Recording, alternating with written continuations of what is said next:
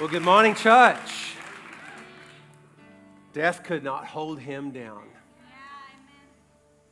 Those words this morning, that powerful video that we started with, He is risen. He is risen. Three words that changed it all. He is risen. Come on, have we got something to praise our risen King for in this place this morning? Death, where is your sting? Risen, conquering Savior Jesus, we honor you this morning.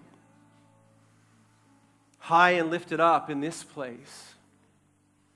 You said if you were lifted up, you would draw all men to yourself, all people. God, you had in your heart all people. In fact, the Bible says that you endured the cross for the joy that was set before you. And I believe this morning, Father, with all my heart, that the joy in the heart of the Son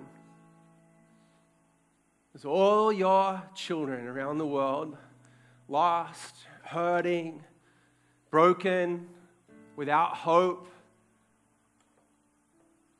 in desperate need of a Savior who in joy, in joy, endured a cross that we might be called sons and daughters of the Most High living God. Jesus, we praise you. We praise you. Amen. Can we just celebrate him one more time this morning? Why don't you go ahead and take your seats? As JR said, we're so glad that you're with us this Easter Resurrection Sunday. It's like one of those weekends that you look forward to all year long. And actually, if you're new or newer around here, we've been teaching a series this month, really in the, in the run up to Resurrection Sunday throughout the month of April. We've been teaching a series called Life and Death. Life and Death, because I actually believe with all my heart that the life and death and life again, amen, of Jesus Christ is a matter of life and death for us. As we've been teaching this series, as we've spoken of the beauty, the mystery, and frankly, the real day, real time application of, of what it means to follow an incarnational kind of God and live out an incarnational kind of ministry as we've looked at Jesus' compassion and then his passion. Today we turn to the resurrection. Resurrection life in God's house this morning. John 20 is one of the accounts of this moment we're going to read from this morning. John 20. If you don't have your Bible this morning, it'll be up on the screen for you as well. I'm going to pick it up in verse 11. It says, Now Mary stood outside the tomb crying. And as she wept, she bent over to look into the tomb and saw two angels in white, seated where Jesus' body had been, one at the head and the other at the foot. And they asked her, Woman, why are you crying? What's her reply? They've taken my Lord away, she said, and I don't know where they've put him. And at this, she turned around and saw Jesus standing there, but she didn't realize that it was Jesus. This is her first time seeing the resurrected Christ. She didn't realize it was Jesus, and he asked her, same question Woman, why are you crying? Who is it that you are looking for? And thinking he was the gardener, I like this. thinking Jesus is the gardener, she says, Sir, if you have carried him away, tell me where you've put him and I will get him. And Jesus said to her, Mary. She turned toward him and cried out in Aramaic, Rabboni, which means teacher. The minute he said her name, she knew. Jesus said, Don't hold on to me, for I have not yet ascended to the Father. Go instead to my brothers and tell them, I am ascending to my Father and to your Father, to my God and to your God. And Mary Magdalene went to the disciples with the news, I have seen the Lord. And she told them that he had said these things to her. There's something about it when God says your name. You ever had that sense that you were in a moment where God was speaking right to you, right to your heart? Know, Mary had spoken with Jesus before, but this first time seeing him, in his resurrected form. She, she at first doesn't recognize him, mistakes him for the gardener. But the minute he says her name, that heart connection. This isn't at all like what you would imagine if you were making a screenplay about this moment. If I was designing what it would look like in the moments after I had conquered death, I'm not sure this would have been the thing. Right. this tells you everything about Jesus. Yeah. I would have imagined this to be spectacular. I'm like, where's the pyrotechnics? Where's the crowds? Where's the trumpet sounds and angel armies? Where's the parade? and instead, one on one. And in his day, especially, a woman this says everything about Jesus. Yeah. And he lovingly gives her a moment to gather herself, speaks her name, and sends her as the ambassador off to tell the boys yeah. what's going on. Something about that. Something about this moment, how personal it is, how intimate it is, how loving and tender it is, should tell you something about the heart of Jesus. No fanfare, no crowds. He just conquered death, no big deal. Just conquered death, you know, bruised his heel on Satan's head, you know, liberated humanity and comes back and takes time at his tombstone with a woman, a grieving woman. And then he says this he says, Don't hold on to me because I haven't ascended yet. That's next week's message. As we round out this series, next week we're going to talk about ascension. when Jesus returns to the right hand of the Father, to pray for you and I, and the Holy Spirit falls. But he says, he says I'm going to return to what he, uh, this phrase has been with me all week. He says, To my Father and your Father, to my God and your God. There's a lot of mystery wrapped up in those phrases. I mean, for one thing, this tells you something about the Trinity, the Godhead, three in one, that Jesus all at once can be God and yet be returning to God, right? Because he's fully God and fully man, Son of God and Son of man.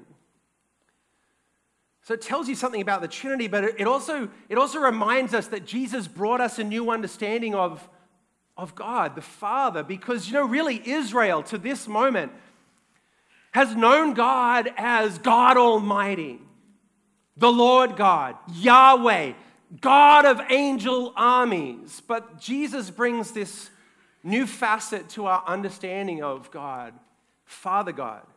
And it's not just any longer, it's not just my Father. I only do what I see my Father doing. But now Jesus says, I'm returning to my Father and to your Father. That's a gift of grace. No longer, no longer simply servants in his kingdom, but sons and daughters. Amen. So, what does the resurrection mean to you and I together now, 2,000 plus years later, what, is it, what, what does it mean to us, the resurrection? I, I think it means a few things. And I think one truth that we need to be reminded of this morning is that Jesus' resurrection offers us new life. Yeah. Did you hear me this morning? Yeah. Yeah. Jesus' resurrection offers us new life. It's not just historical, it's personal. It's easy to look at the resurrection and suppose it's just good news for Jesus, which I suppose it was. it was good news for Jesus, but it was so much more. This is not just yay for Jesus, death could not hold him down. It's not just good news for him, this is ultimately about, about us. Jesus has conquered death, but now he leads us from death into life. We had a, we had a beautiful Good Friday service in here, and JR preached a powerful message. One of the things that he said that I love was he pointed out how all week he's been dwelling on the fact that the, the crowds and even the soldiers who tortured Jesus had tormented him and taunted him, saying, If you're the Messiah, save yourself. Because that's what they thought a powerful person would do, I suppose. Save yourself. But the whole mission was to save us. Actually, if you really think about it, he could have saved himself all the legions of heaven's armies at his disposal. He could have saved himself, but instead he chose to save us. Yeah. And that tells you everything about the heart of our risen conquering king.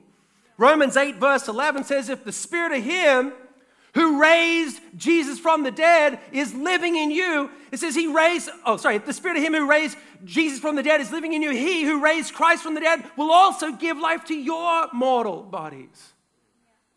Come on, his resurrection is the key to ours. In his life is our life. Because of his spirit who lives in you. That same spirit that raised Christ from the dead, now alive in us. See, his resurrection is our hope of life everlasting. The resurrection of Christ is our means of escape. An opportunity to cross from death into life. I actually still remember the moment that I did in a church service. I mean, you can, you can come to Christ anywhere, anytime, but for me, it was in a service not dissimilar to this in some ways, I guess. And somebody had been preaching about Jesus and sharing the gospel. And,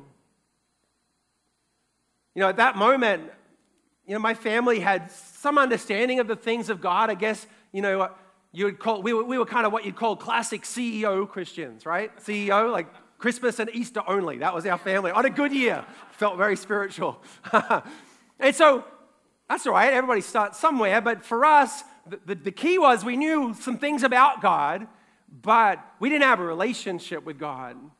And his lordship didn't really mean anything to us in our day in and, and day out. And so when I heard the good news of Jesus at the age of 16, I responded with faith in my heart prayed a prayer. In fact, I remember lifting a hand. In those days, you used to walk to the front. I remember getting out of that aisle, walking all the way down to the front, standing with a group of other people, confessing Jesus Christ as Lord, repenting of my sin. What's that mean? Just turning from my old way of, of living, asking God for forgiveness, a brand new start, washed white as snow. And I've spent almost 30 years now living out that prayer, that promise discovering the wonder of his life in me. Sinclair Ferguson said, We are adopted into God's family through the resurrection of Christ from the dead, in which he paid all our obligations to sin, the law, and the devil, in whose family we once lived. Our old status lies in the tomb. A new status is ours through his resurrection. Amen to that. Watchman Nee, he wrote it this way He said, Our old history ends with the cross, our new history begins with the resurrection. And that's the mystery that we embrace on this weekend between Good Friday, called Good Friday because we know the end from the beginning, amen? His sacrifice, our, our, our old status, our old life left in that tomb a new history, a new status begins with his resurrection. See, long before his own death and resurrection, Jesus was already in the death conquering business. in fact, he, he, you've heard of wedding crashes. Jesus was a funeral crasher in Luke 7. He wrecked a funeral in all the right ways. If you're going to mess up a funeral, this is the way to do it.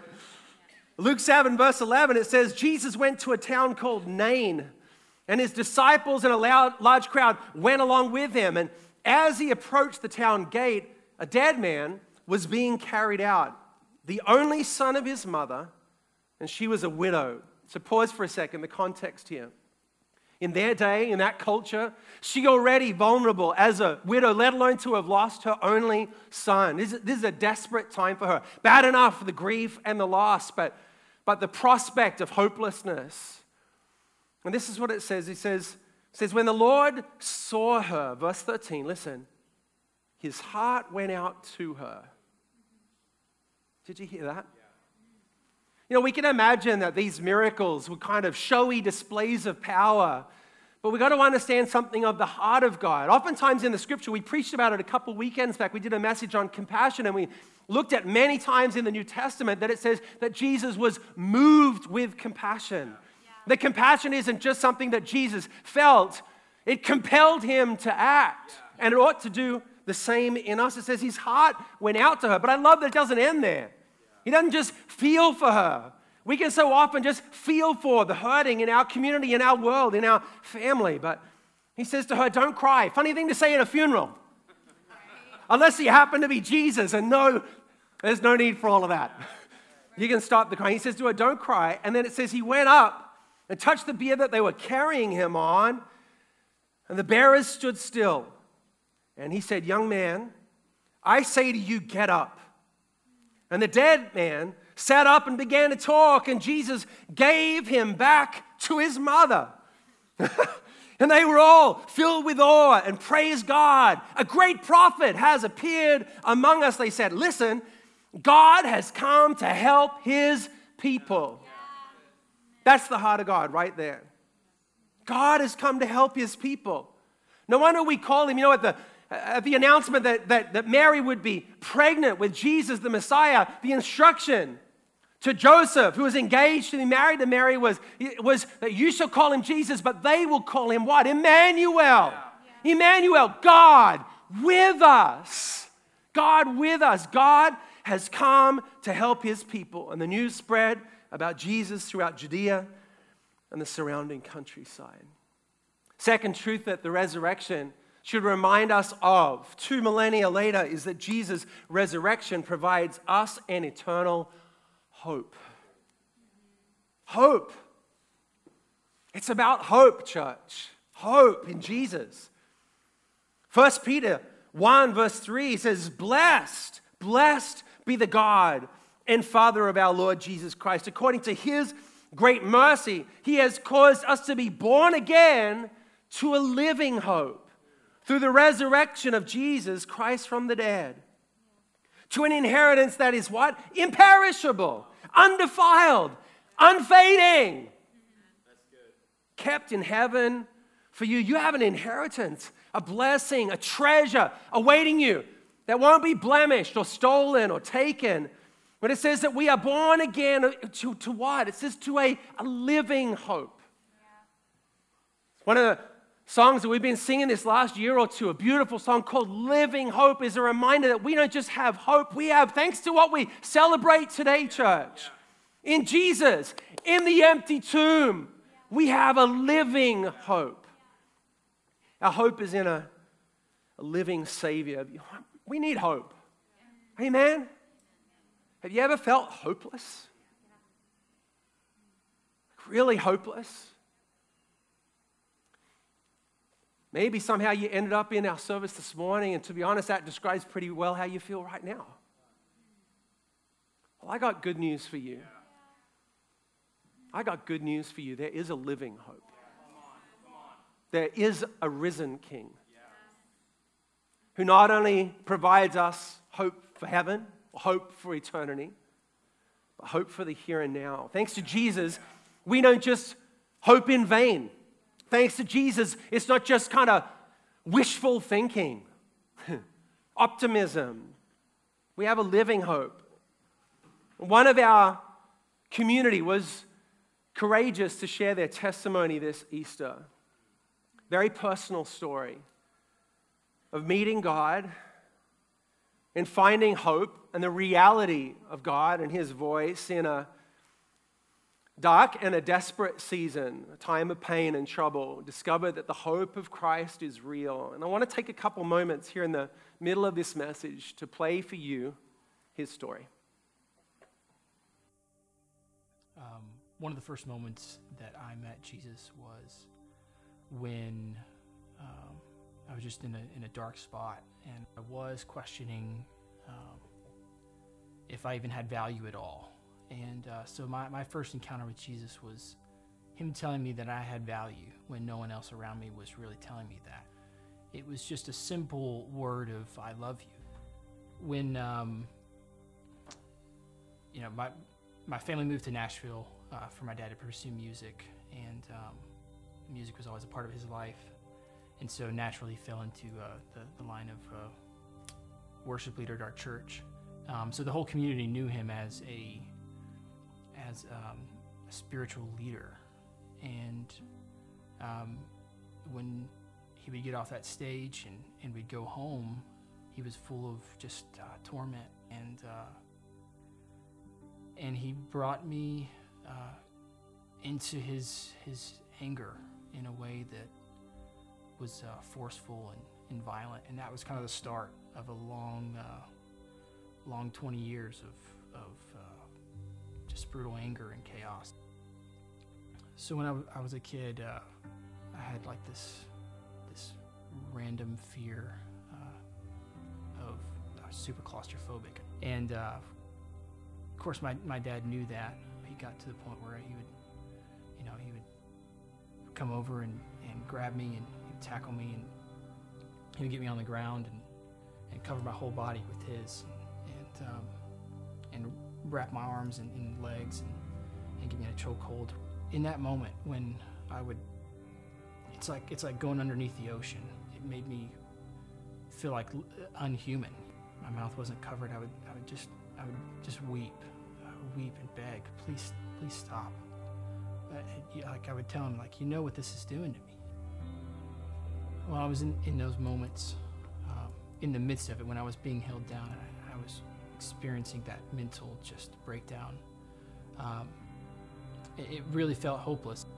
But right after that, uh, you know, after um, experiencing that, I would go off and uh, find some, you know, corner to crawl into and just, just weep and, and shake and just feel broken. And, and uh, in that moment, uh, that voice would come.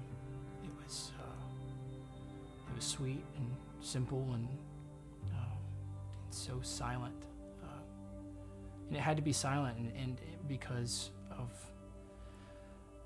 what chaos did to me. Um, and so Jesus, he knew how to find me. He knew how to speak the simple words in, in the quiet that I needed to hear in that moment.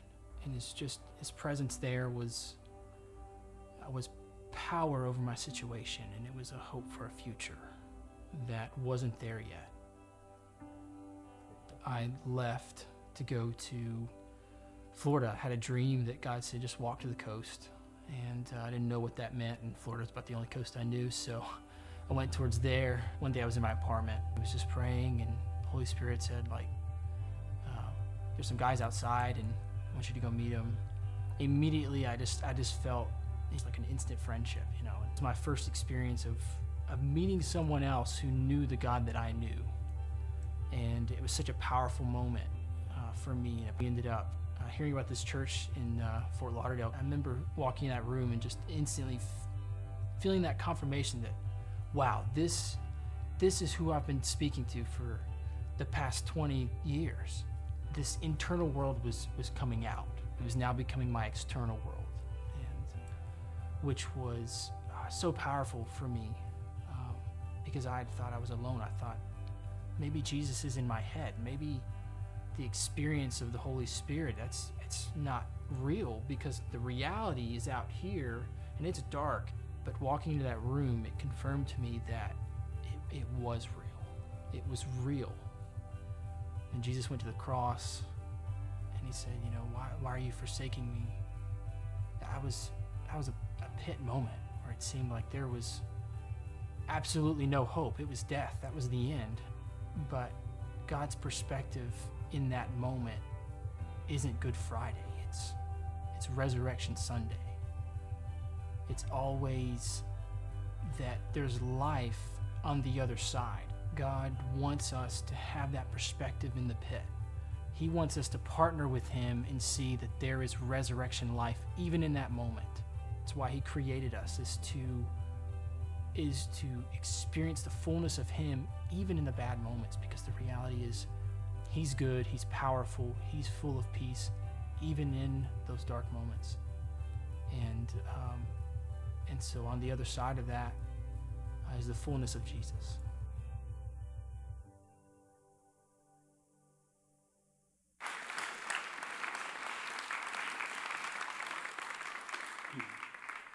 We honor you for sharing that story.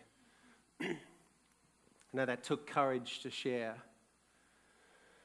And I think it speaks to the importance of us understanding that we have a living hope, a real Savior in real pain and real darkness. In our darkest hours, that God can meet us right there and that He never, never, never leaves us.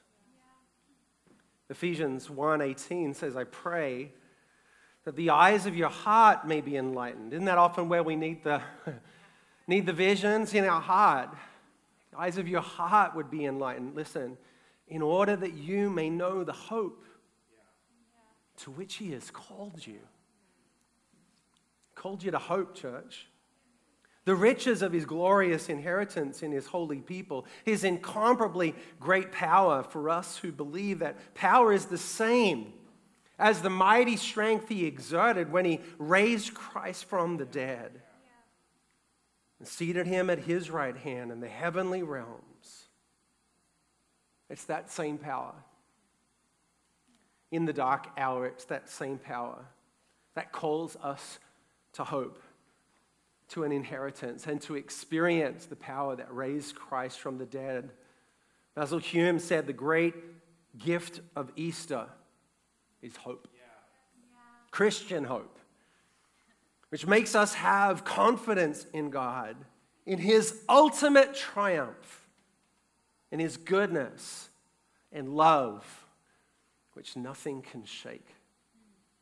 Third truth I'm reminded of this morning is that Jesus' resurrection proves He's the Son of God and the Savior of the world.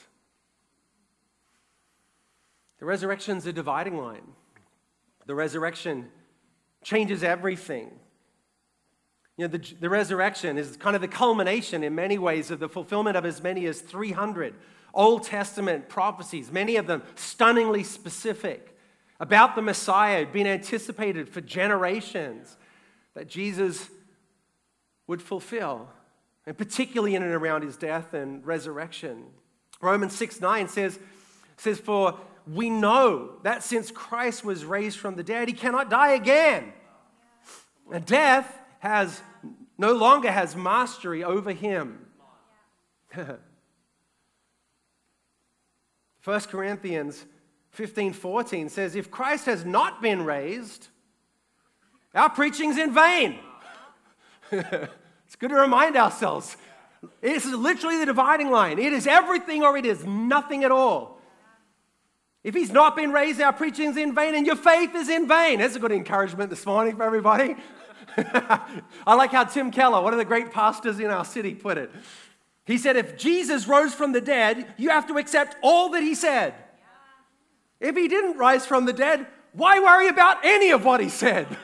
the issue on which everything hangs is not whether or not you like his teaching. Boy, isn't that a sign of the times? What's palatable? What's, what's kind of, what's tweetable, postable, right? It's not whether you like his teaching, it's whether or not he rose from the dead. That should be the dividing line of everything. After the resurrection of Jesus, just in biblical records alone, Jesus appears on at least 12 different occasions to a total of more than 500 people. And he's seen, he's heard. On some occasions, it's noted that he's even touched. And to which Billy Graham writes, he said, There's more evidence that Jesus rose from the dead than there is that Julius Caesar ever lived, or that Alexander the Great died at the age of 33. It's strange that historians will accept thousands of facts for which they can produce only shreds of evidence. But in the face of overwhelming evidence of the resurrection of Jesus Christ, they cast a skeptical eye and hold intellectual doubts. The trouble with many people is that they don't want to believe. Well, that's the truth right there. Can I give you one more truth this morning for us? The resurrection, Jesus' resurrection, is not some, simply something to be taught, but someone to be experienced. It's not just something. Yes, it's historically factual. Yes, it happened. Yes, it's a, it's a thing. But more importantly, the, the resurrection of Jesus is an invitation for you and I to relationship and to experience that same resurrection power, to experience life in Christ. It's always sort of struck me as a twist of irony, a plot twist, that of all the things that would trigger Jesus' road to the cross, it would be him raising his friend from the dead. That it would be his saving of someone else that would trigger the religious elite of the day to draw a line in the sand, say no more, and trigger the events that would lead to his trial, his crucifixion, death, and resurrection. His friend Lazarus had been sick, sick enough that people sent message to Jesus. They were worried about him. Jesus was only a short distance from him at the time. But by the time Jesus arrives on the scene, Lazarus is gone, four days dead. They're already in the middle of the funeral in the morning. And in John 11, verse 17, it says, When Jesus came, he found that he, Lazarus, had already been in the tomb four days. Now, Bethany was near Jerusalem, about two miles away. And many of the Jews had joined the women around Martha and Mary to comfort them concerning their brother. And then Martha, as she heard Jesus was coming, went and met him. But Mary was sitting in the house, and Martha said to Jesus, Lord, if you'd been here, my brother would not have died. So she has faith for the past, if you had been here. But I know that whatever you ask of God, He will give you. And Jesus sort of gives her a little test of faith. He says, Your brother will rise again. And Martha says, I know he'll rise again in the resurrection at the last day. So faith for the past, faith for the future. And then what does Jesus reply to her? Jesus said to her, I am the resurrection and the life. He who believes in me, though he may die, shall live. Whoever lives and believes in me shall never die. Do you believe this? And she said to him, Yes, Lord, I believe that you are the Christ, the Son of God, who has come into the world. And then Jesus speaks that name Lazarus, come out. And everything changes. The key to me is in the present tense, not just faith for the past, and not just faith for the future, but Jesus says, I am. In fact, in the Old Testament, God revealed one of his names is I am that I am. That's a mystery, the self existent one. And Jesus says, I am the resurrection and the life. He doesn't just have life, He is life. He doesn't just know the way, He is the way. He just have truth or no truth. Jesus is the way, the truth, the life. I am the resurrection and the life. I actually know someone who was raised from the dead family that we knew well in Australia, three brothers. The eldest of them pastors Hillsong Melbourne these days, Tim Douglas. Second brother, JD, one of the worship leaders for Hillsong United. But Tyler Douglas, the youngest of the three brothers, drowned as a boy. I think we've got a picture of him. He drowned as a toddler. They don't know how long he was in the water. By the time his mum found him, he was not just drowned, but he was blue, bloated, and cold. The paramedics got on the scene, it was clear to them it was all over. I mean, there's nothing. There's, I mean, we're not talking, it's not just that there's no heartbeat, there's no signs of life at all. He's gone. But she called the elders of the church. They came, they brought oil, anointed him, prayed for him. I think the paramedics were completely confused. What's happening here? This is like beyond hope. There's no chance. But little by little, you can tell the end from the beginning. Things begin to stir and change little signs of life, a little heartbeat, and all the way they're raining on her faith parade, telling her, well, even if he survives, he'll be brain dead. Even if, even if he stirs, he'll be in a coma. There he is worship. He's one of the worship leaders for Hillsong Young and Free these days. I think he made a, pretty incredible recovery. But it's a reminder to me, yeah, praise God. That these aren't just historical facts or ancient truths, but they're powerful realities for us today. Come on, as one of my worship team, come join me. Somebody, somebody come.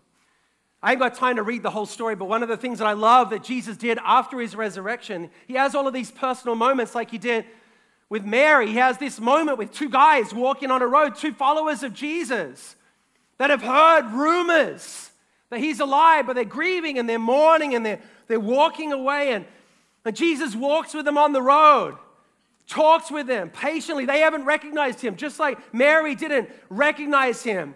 And he's sharing right from the, the book in the beginning, from Genesis all the way through the prophets, how the Messiah would come. And still, they don't realize under this moment that Jesus breaks bread. And suddenly they realize, as Mary did when he spoke her name, this is him. And in uh, Luke 24, verse 31, it says, Suddenly their eyes were open and they recognized him. And in that moment, he disappeared. I love Jesus. In that moment, he disappears. And they said to each other, Listen, didn't our hearts burn within us as he talked with us on the road and explained the scriptures to us. And within the hour, they were on their way back to Jerusalem. They found the 11 disciples and the others who had gathered with them, and they said, The Lord has really risen. And he appeared to Peter. He's really risen. Did in our hearts burn within us. It wasn't until later that they realized we've been walking with Jesus. Jesus was with us while we were all up in our doubt and we're not sure. And somebody said they saw him, but we saw him die. And Jesus quoting the Bible. I mean, he is the word and he's quoting the word. They're just walking along like nothing. Anyone? Anyone? You know, Jesus walking with, them, and it's not till he breaks the bread. And they remember that Last Supper. Suddenly they realize it's him. And their reflection is this Didn't our hearts burn within us? I kind of feel that's one of the best descriptions of the presence of God. The loving, tender drawing of us to salvation. It's a beautiful scripture that says it's the kindness of God that leads us to repentance. I see the kindness of God, the kindness of Christ, his patience. Just 40 days from the resurrection to his ascension, and the patience to walk with two people who didn't even recognize him, but their hearts burned. He's walking with some of us, he's walking with some of you this morning. I think there are some in this room, and your hearts burning within you. And I want to extend an invitation on behalf of that risen Savior to you this morning to receive Him and to receive His eternal life, to receive salvation, forgiveness, hope, peace. Listen, made possible by what we remember this weekend, made possible by His death, and made possible by His resurrection. Last scripture, Romans 10 9. If you declare with your mouth, Jesus is Lord, and believe in your heart that God raised him from the dead, you'll be saved. Jesus is Lord. I sat with a group of pastors a couple of weeks ago, listened to a hero, mentor of mine, a brilliant author by the name of Alan Hirsch. He was talking about the subject, Jesus is Lord. And he made an astute observation. He was born in South Africa, raised in Australia, living in New York right now. But he made this observation of our modern culture. He said, he said as Americans, we're often ready to receive Jesus as Savior, but we don't receive Him as Lord. But you know, the truth is, it's only in surrender that we are saved. To surrender ownership, lordship of our life, come live in me, to turn from our own way of living and to follow Him. That's your invitation this morning. I want to invite every head to be bowed, every eye to be closed all across this place.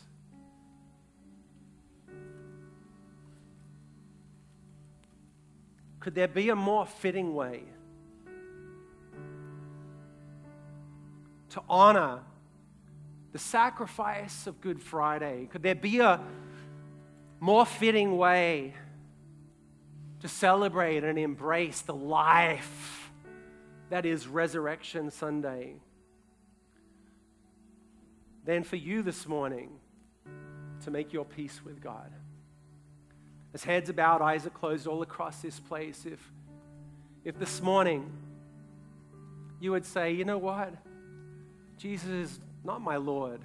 You, know, you might well believe in him. That's a good start. But the truth is, if you haven't confessed him, Jesus is Lord, and believe in your heart that God has raised him from the dead, then there's an opportunity for you this morning to go from just believing in God or that there is a God to following him. He wants to save you forgive you and give you a brand new start. And what I want to do as others are praying quietly for you this morning, as if that's you and you say, Paul, when you pray in a minute, would you please include me? Because today is my day. Maybe for the very first time, you're going to give your life to God today. Or, or maybe at some point along the way, you would have called yourself a Christian, a follower of Christ, but you lost your way or you chose a different path. And today, you're making your own conscious decision to come home. And you want to join with others in praying this prayer. All I want to ask you to do, one simple thing, as an act of faith. If that's you and you say, Paul, when you pray, please include me. I'm going to pray this prayer and make it my own. Can I just ask you, right where you sit, lift up your hand in the air? I'll see it, and you can put it down again. Yeah, all across the place. Lift them up high and proud, here and here and here, here and here. There are others this morning. Come on, there and there. Is there anyone else this morning that would accept the invitation of the cross and the empty tomb? Last call, if you haven't raised your hand, but you know you should, would you raise it now? And we're going to pray right where you sit.